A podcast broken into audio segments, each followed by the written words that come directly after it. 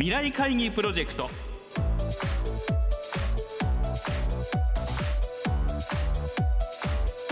この番組は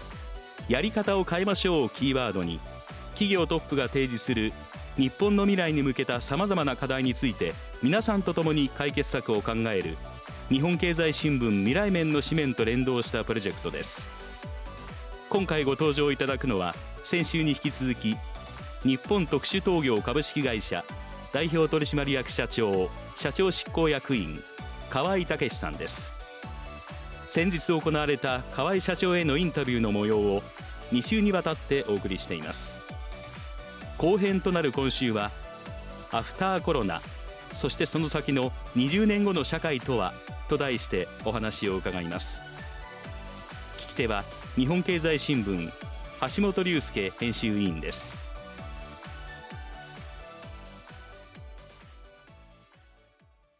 コロナの問題、まあ、いろんな影響が出ると思うんですけどね、まあ、工場現場もそうでしょうしお客さんとの関係もそうなんでしょうけれども、はい、現状経営の影響っていうのはどういうふうに見てらっしゃいますか？本当の足元で言いますとやっぱり4月5月が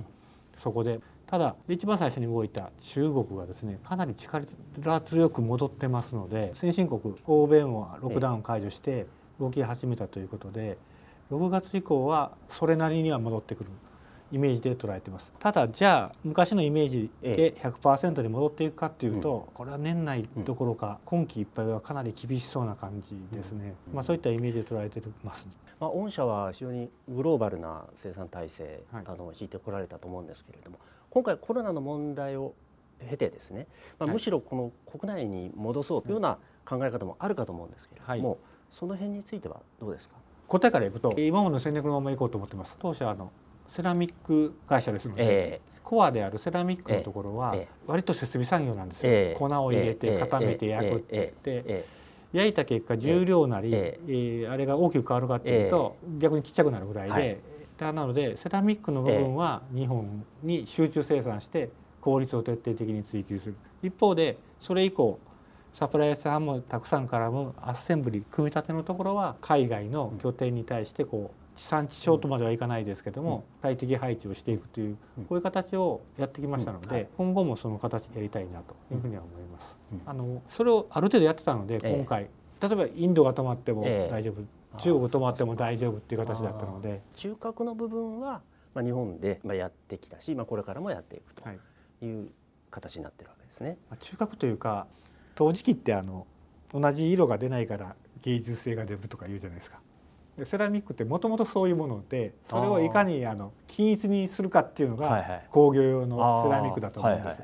なので粉とかですね、まあ、水とかそういうのがすごく大事で、だからいろんなところで作れるかっていうと品質を考えるとやっぱり1個で作った方がいいっていうのと数量をたくさん作るためにはそれなりのでっかいプラントがいるので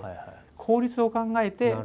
もうすでに投資してる日本でやるということが強いですね。今回のコロナの問題というのはですね、はい、一時的な影響にとどまらずに、はい、コロナ問題が収束した後もですね、はい、日本の経済あるいは世界の経済あるいは企業の経営にですね、まあ、大きな影響を与えてくるんじゃないかと、い。えー、いうふうにも言われてますけれどもこのアフターコロナというところを見通した場合にですね、どういうふうにこう変わっていくかあるいは経営として変えていくかその辺のお考えを、えー聞かせていただけますでしょうか。えー、まず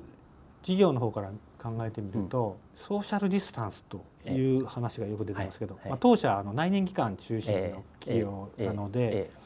内燃機関がなくなって EV に向かっていくという中で、え実はあのカーシェアあれも結構あの事業にはインパクトがありまして、はい、カーシェアになるとまあ台数が減ってしまうということもあって、そちらをかなり考えてたんですけども、このコロナによってだいぶ風向きが変わったかなというイメージは持ってます。やっぱり自分のパーソナル空間を維持したいという要求が増えてきていまして、うん、その関係で車の新車なり中古車の販売数も上がってるんじゃないかなと、まあ、期待してるって言った方がいいかもしれないですけど。ということでそちらは事業としてはプラス側に今今は捉えてる。で一方であのじゃあ働き方とかですねそれどう変わっていくのかっていうのは、まあ、今回うちは50%強ぐらいテレワークを実施してみましたけれども、かなり強引にとりあえずあの自宅から通うな自宅から行けっていう話をしましたので。まあ、インフラの不備とかはあったんですけども、でもそれなりにこれがまた動いてしまうということもあってですね、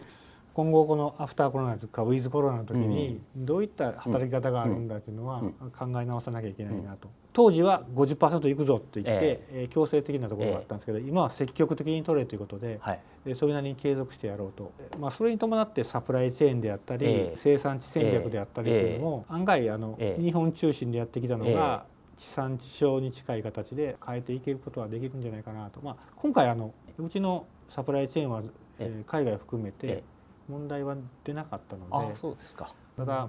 うちのお客様の方が結構あのサプライチェーンでラインが動かないとかいう話を頂いててやっぱりあの当社もそういうことに対して注意していかなきゃなのかなとは思ってます。20年後の社会、20年後の世界っていうのはどういったイメージ社長ご自身は描いていらっしゃいますでしょうか？人とのつながりっていうのがどういう形で維持されてるんだろうなとぼやって考えてますね。あのきっと人はあんまり動かなくなってロボットが働いてたり、繰り返し作業はロボットがやってたり今精度がいるっていうものを言われてる作業もデジタル化されてどんどん RPA が進んでいくんだろうなと。そうすると人間がやることって何になるのかなっていうと、うん、ほとんど自宅でできることになるんじゃないかと、うん、そうすると人と人のつながりってどう変わっていくのかなというのがすごく興味がありますね。その中で必要なものであったり必要な情報っていうのはきっとあのビジネスにつながるんじゃないかなと思います。いろんなことが実は後から考えてみるとイメージできることなのかもしれないので。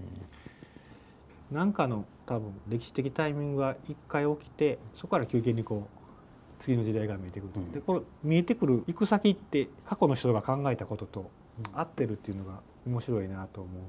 うので今考えたことが多分将来できてくるんでしょうね。だから今いろんなことが変わるんだでしょうけど、少なくとも 5G、6G っていうあの通信の情報量がかなり増えるので、またインターネットで変わったのと同じように変わるんじゃないかなとは思います。今週は日本特殊陶業株式会社代表取締役社長社長執行役員河合武さんへのインタビュー後編の模様をお送りしました。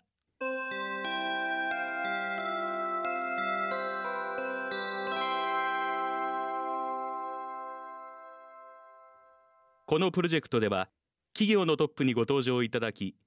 日本の未来に向けたさまざまな課題についての解決策やアイデアを皆さんから広く募集していきます。企業のトップ自らが選んだ優れた投稿は